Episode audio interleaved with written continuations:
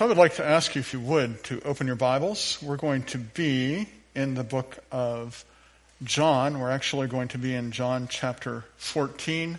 And as always, there is a Bible app event for this sermon. You know what that means? You can take the smartphone, click on the little menu there on the YouVersion Bible app, and follow along with the scripture passages that are there. John 14 in a short time. You know, it's one of my favorite things to say um, it doesn't make me popular when I say it. In fact, it makes me a little annoying and obnoxious when I say it. But I absolutely love to say it. I particularly love to say it to someone who thinks they're smarty pants. And I love to say these four words to someone who doesn't want to listen ahead of time to the instructions. Do you know what those four words are? You're doing it wrong. Ah, oh, that's fun to say. You're doing it wrong. You know, you gotta say it with an attitude. Let me see if you can do it. Ready? I'll say it and then you say it. You're doing it wrong. Oh, you're good at it. You're almost, wait, no, you're doing it wrong. oh, that was kind of fun right there. Yeah, yeah. Have you ever said that to anyone? Has anyone ever said that to you? You're, you're doing it wrong. I hate it when people say it to me, but I love saying it to me. People. But everybody does things wrong once while. I have some examples I'm going to show you if you direct your attention to the PowerPoint. For example, if your emergency cutoff switch is locked inside a glass cage with a padlock. You're doing it wrong, right? And, and, and um, another one, if you're sharpening your lawnmower blades with a grinder in your lap, you're doing it wrong, right? And, and the third one here is my very favorite. If you're doing electrical splicing with zip ties at the top of the pole, you're doing it wrong. I showed that to an electrician, uh, to Travis, who uh, attends church here from time to time. And uh, I said, What do you think of that? And he says, I don't know. Are those zip ties UV rated? Like it might be okay if they're UV rated. Of course, he was joking, right? Yeah. I do want to suggest to you that there are people, good church going people, who are doing it wrong when it comes to the way they think about the empty tomb, about Christ's resurrection. And I want to suggest to you that when, when you ask them, if you were to ask them, so what do you get from the resurrection of Christ, their reply might be, I get to go to heaven. That's what I get. What kind of question is that? And of course, it's true if you're trusting in Christ, that is something you get from it. But if heaven is all you think about, or even what you think of first, when you think of the empty tomb, you're doing it wrong. Jesus, when he was going to the cross, he took some time to prepare his followers for that event. He spent a significant amount of time teaching his disciples about what was ahead. And really, in that John 14 passage, he just spoke a wee little bit about heaven. But we read John 14 and we hear, and we like it best in the King James because it says mansions. And we hear that word, those words, in my Father's house are many mansions. And I don't know about you, but I'm ready to close the book right there and go, I got a mansion just over the hilltop. Come on, sing with me. In that bright land where, right? That's what I'm all about. I just want the heaven. I just want the mansion. But remember, Jesus spoke about heaven in this passage just a wee little bit. And if my primary thinking on this passage is that it's about heaven, and if the empty tomb is about heaven, I'm doing it wrong. So let's read the passage together. John chapter 14. Follow along silently as I read these 19 verses. Jesus is speaking to his disciples, and he says this to them Do not let your hearts be troubled. You believe in God, believe also in me. My Father's house has many rooms. If it were not so, would I have told you that I am going there to prepare a place for you?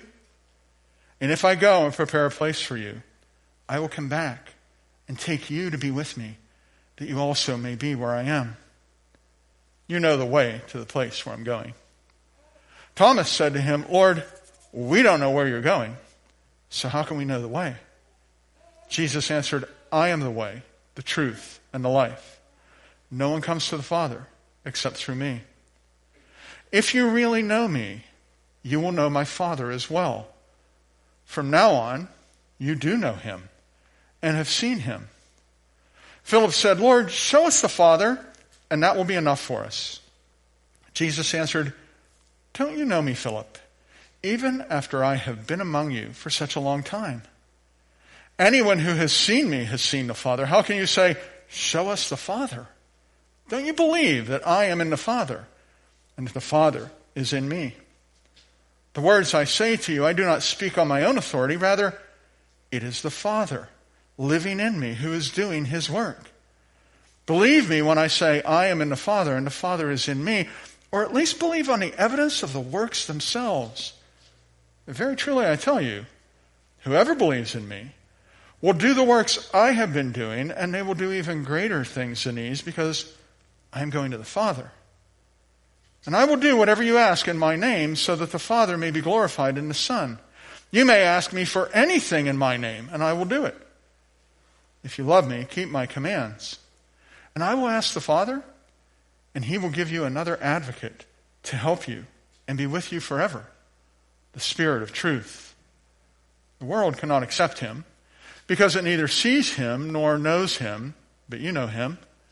For he lives with you and will be in you. I will not leave you as orphans. I will come to you. Before long, the world will not see me anymore, but you will see me. Because I live, you also will live. Now, as we give some thought to Easter and we consider this idea of you're doing it wrong, let me just tell you a couple things that maybe we do wrong at Easter. And, and, and the first thing that we get wrong about Easter is candy. Okay, now, don't get me wrong. I like the candy.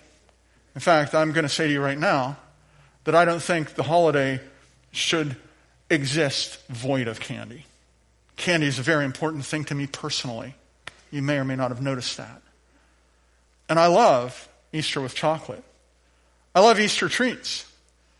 In fact, eating the ears off the cheapest, most waxy Easter bunny, chocolate Easter bunny, beats the tar out of trying to choose down some of Halloween's candy corn. There's just no way around it.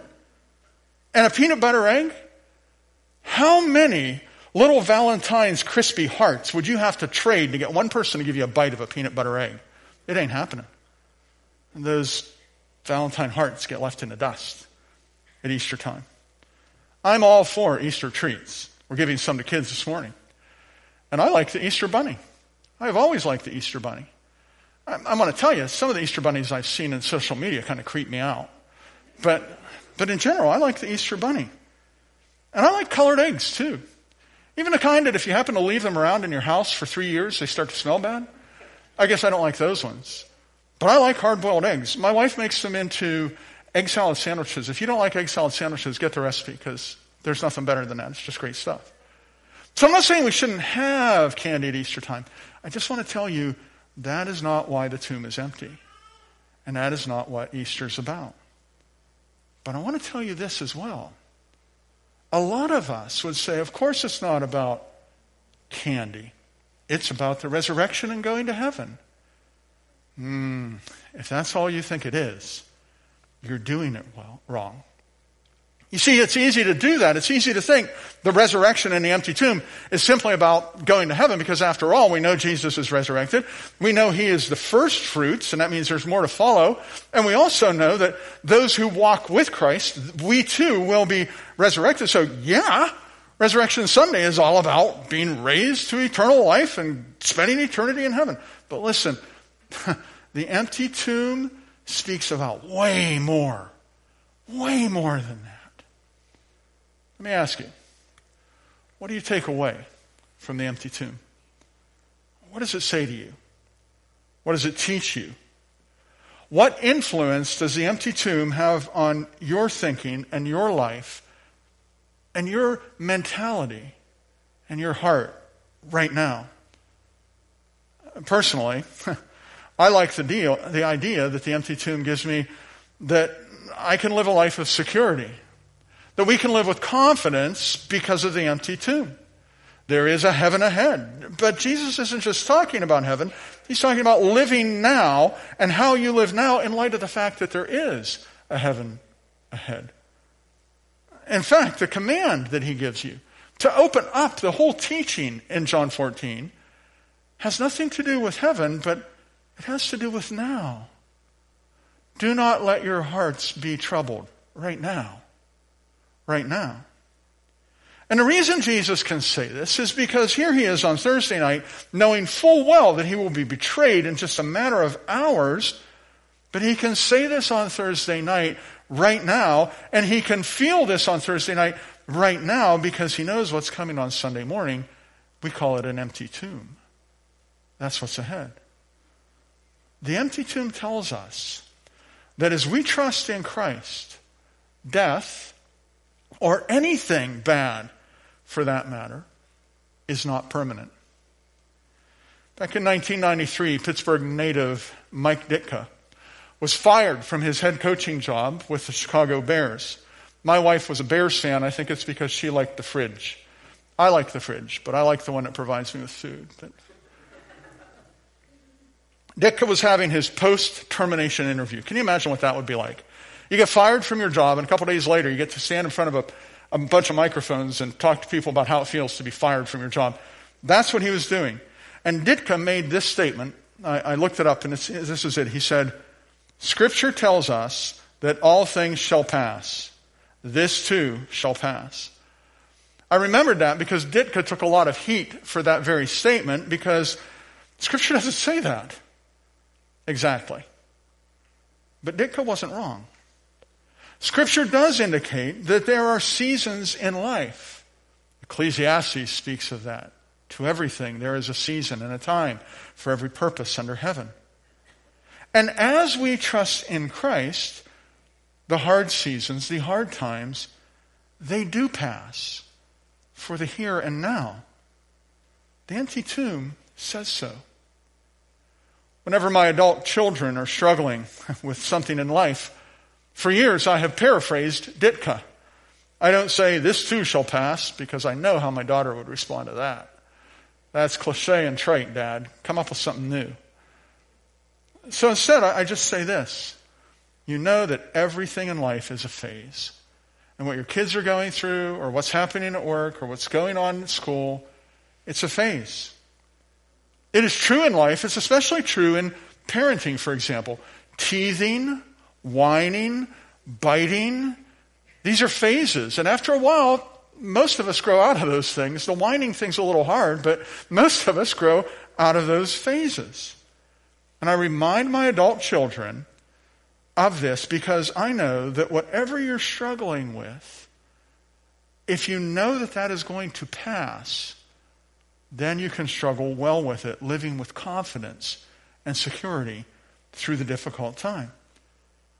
That's actually what Jesus is doing in chapter 14, verse 1. He's giving them that commandment. Do not let your heart be troubled. You believe in God, believe in me also. Jesus is helping his disciples find security at that moment, in that moment. He's going to the cross. And so he's putting some solid ground under their feet, something they can stand on through the next several days that will be intensely difficult for them. He is helping them face his death with a sense of security, even with a sense of confidence right then and there in that moment. The confidence that comes with the empty tomb helps us in likewise. I mean, when I think of the empty tomb, it helps me here and now not to worry about or obsess about the things that one might obsess about. For example, I don't need to obsess about my health. it's not that I'm irresponsible about it.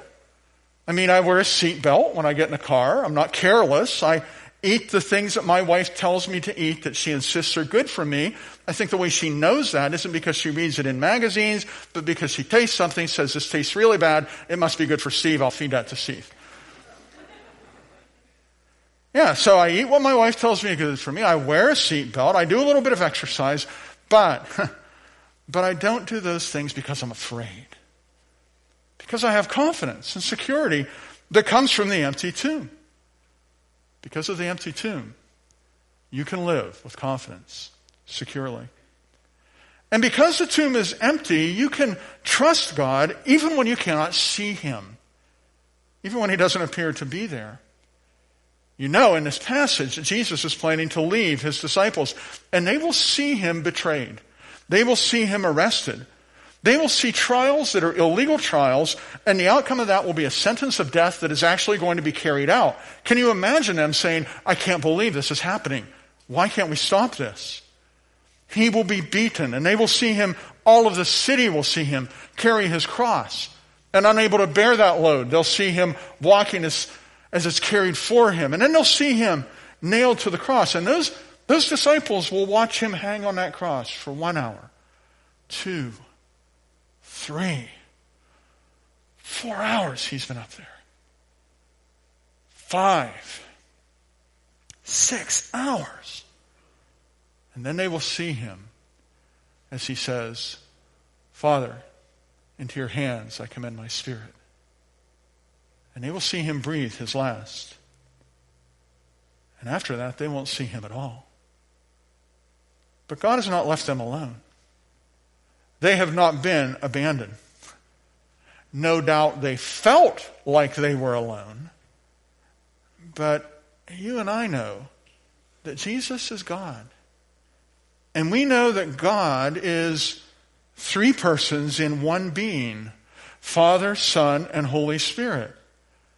And we know that God the Spirit was with them even in this time.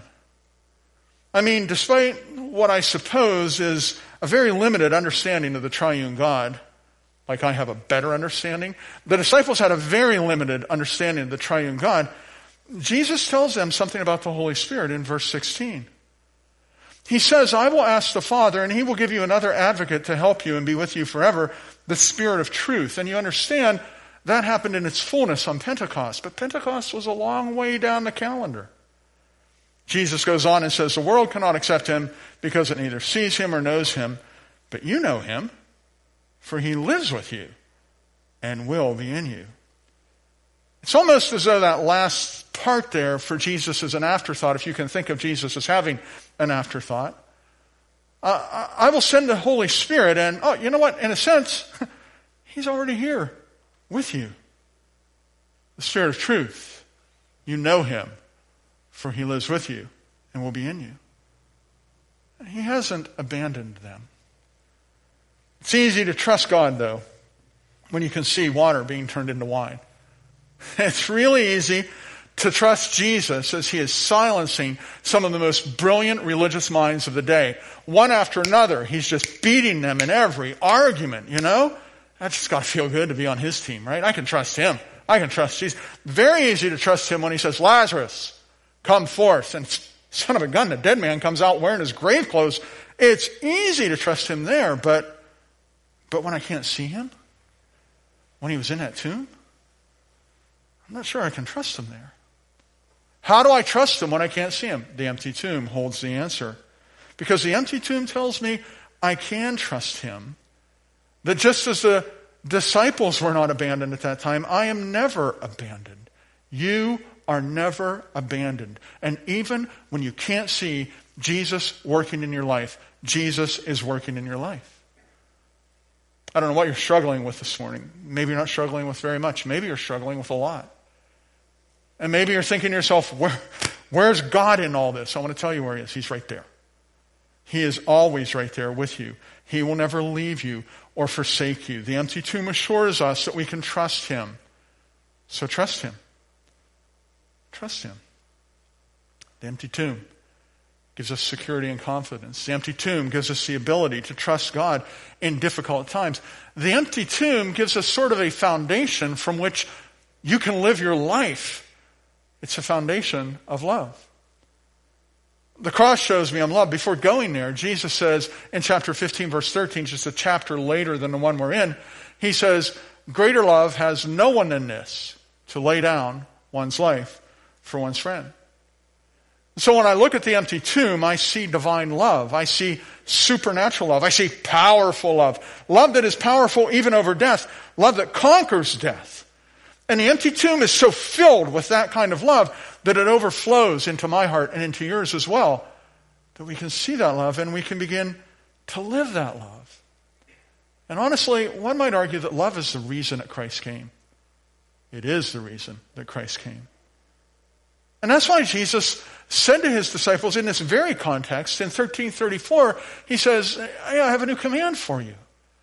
A new command I give you love one another. As I have loved you, so you must love one another.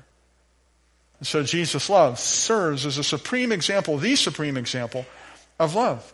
Greater love has no one in this to lay down one's life for one's friends. We pretty much, we pretty much agree that's the biggest expression of love anyone could imagine. The empty tomb, as it overflows into our hearts, as we understand the depth of that love and the greatness of that love, it really gives us the incentive to live that kind of love. You see, the, the empty tomb shows me that there's something more important than whatever crisis it is that I am facing. The empty tomb shows me that there's something greater than that. Greater than financial hardships, greater than sick kiddos, greater than struggles that I'm having with my boss, greater than frustration with the other people I work with, greater than anger, the anger I have toward my government, or, or the disdain I have for the media of one kind or another. It's, it's even greater than, than a stupid thing I have to wear on my face. How many like the masks? Put your hand up. The men in white are standing here to take you away, boys. Two little guys. It's the root boys. They like the masks. That's good. I like that, right? Yeah. You, you see, the empty tomb puts that stuff into perspective. And it says, those financial hardships, those sick children, those, those frustrating people you have to deal with, they're not that big a deal. Because love has overflowed into your heart. So that even good things aren't that big a deal. That trinket or gadget or pleasure that I'm pursuing. The empty tomb puts that into perspective and lets me know that I am loved and I can love. The empty tomb gives me an incentive to lay down my life. And listen, that is what it means to do what Jesus is talking about here. He's not playing. He says that when you see my love this way, then you can lay down your life in love. And you can let go of your preferences and your rights. I can let go of my selfish desires and my, my selfishness. I can give that over just as he did. And I can do that because of the empty tomb, because it actually gives me the power to love. Now, some of you, I'm going to put a statement on the screen. I'm going to read it. Some of you will say, Yep, that is true as the day is long. And some of you will look at it and say, I don't know, really? And my hope is that you'll be able to get from the, I don't know, really to like, wow, that is really true. It's this you can love others when you know that you are loved by the one who walked out of the tomb, leaving it empty. I'm going to say it again. You can love others when you know that you are loved by the one who walked out of the tomb, leaving it empty. Think of what put him in that tomb. You know, love is a risk. It's always a risk to love. Sometimes you see that stray dog and you have pity on it and you want to show it love and you, you feed it and it bites you. this is true. You can get bitten by a dog that you're giving love to. It can happen with people too. You can treat someone with grace, and to your surprise, be shown condemnation by that same person in return. You can extend forgiveness to someone and then watch them hold a grudge against you for perhaps a lesser offense. You can lovingly help someone out of a jam, and then when you're in trouble, they're nowhere to be found. They ghost you, so to speak. Sometimes when you love, what you receive is not what you give. But if you know that you are loved by the one who left the tomb empty, then rejection, betrayal, desertion, heartache, mockery, criticism, and even embarrassment and humiliation lose their power, lose their grip over you, and you are able to continue in love in a supernatural way because the tomb is empty, because you've experienced the love of the one who's victorious over death. That's why Jesus could say things like, Whoever, true, very, very truly I tell you, whoever believes in me will do the works I've been doing, and they will do even greater things than these because I am going to the Father. Because I am going to the Father. Because the tomb is empty. You have a power you never had before. And everybody wants power. I'd like power to heal the sick. I'd like power to raise the dead. I just want to have the power to love like Jesus loves. Can I have that power, please? Yes, you can, Steve. Yes, you can. The empty tomb gives you the power to love like you've never loved before.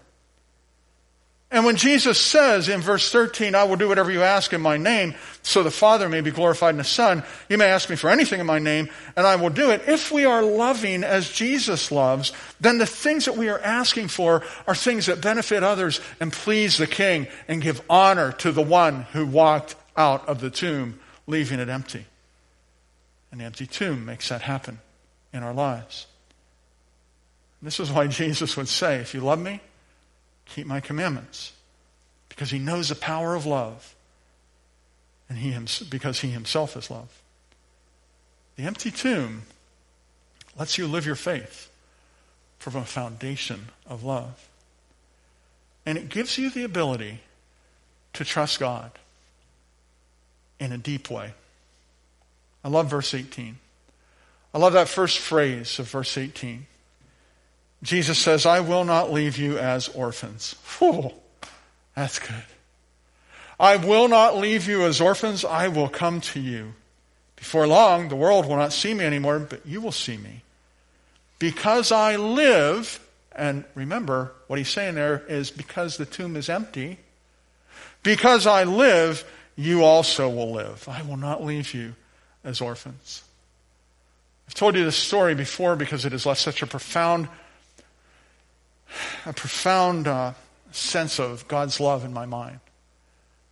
Whenever, uh, whenever my daughter is leaving her children, and she senses that they're kind of struggling with her leaving. And she might be just going down the steps down to let the guy who's delivering groceries in, you know, to open the fence and let the guy in to deliver the groceries. And there, there they are. They're, they're stuck with grandma and grandpa, you know, the two kids. Whenever she leaves, she says, I'll be right back. And then she always adds this phrase Mama always comes back. That's exactly what Jesus is doing here. I will not leave you as orphans. I'll be back. I always come back. And because the tomb is empty, you can trust him just like my grandchildren can trust their mom better. Because he is the one who left the tomb behind empty, walked out of it. And he is the one who, who you can trust with your everyday concerns and with your eternal matters. You can trust him implicitly. You can trust him for the salvation of your soul. Have you done that? Have you done that?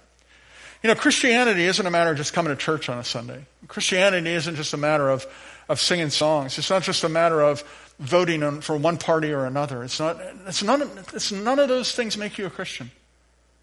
What makes you a Christian is whether or not you have turned in your heart toward the one who walked out of the tomb, leaving it empty, and trusted what he did to pay for your sins.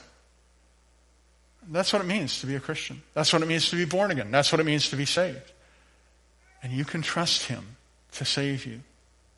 And you don't have to go through some religious exercise to get that. You don't have to have some kind of special ceremony with candles, incense, or anything else like that. You just need to have a heart that will talk to God. A heart that will say to Him, Jesus, I believe you went to the cross for me. I believe that you took the punishment that I deserved when you were to cross. I am sorry for the things I have done. Please forgive me because you paid my debt. You can forgive me. I trust you and I will follow you. And then follow him. Because it's not a, it's not a little card that you put in your wallet to say, I went ahead and talked to Jesus about getting into heaven because the empty tomb is not just about going to heaven. The empty tomb is for the here and now. So follow him. Follow him with a, with a heart of kindness. Follow him with a heart that is like his of caring for people and loving people. Follow him with a, a, a heart that is, that is pure and desiring to please him. Follow him by loving as he loved. A new command I give you love one another. By this, he went on to say, all men will know that you're my disciples if you love one another. You see, the empty tomb, it's not just about heaven. It's about how we, how we live right now. I want to pray that you will have dealt with God in that respect of finding forgiveness in Christ and that you will walk after him with a walk of love. Because otherwise, otherwise, you're doing it wrong. Okay? So if you're at a place where, like, yeah, you know what? I want to square things away with God and I want to do it right, I want to follow Him, then you can unite your heart in prayer with me as we conclude our time together. Would you please stand?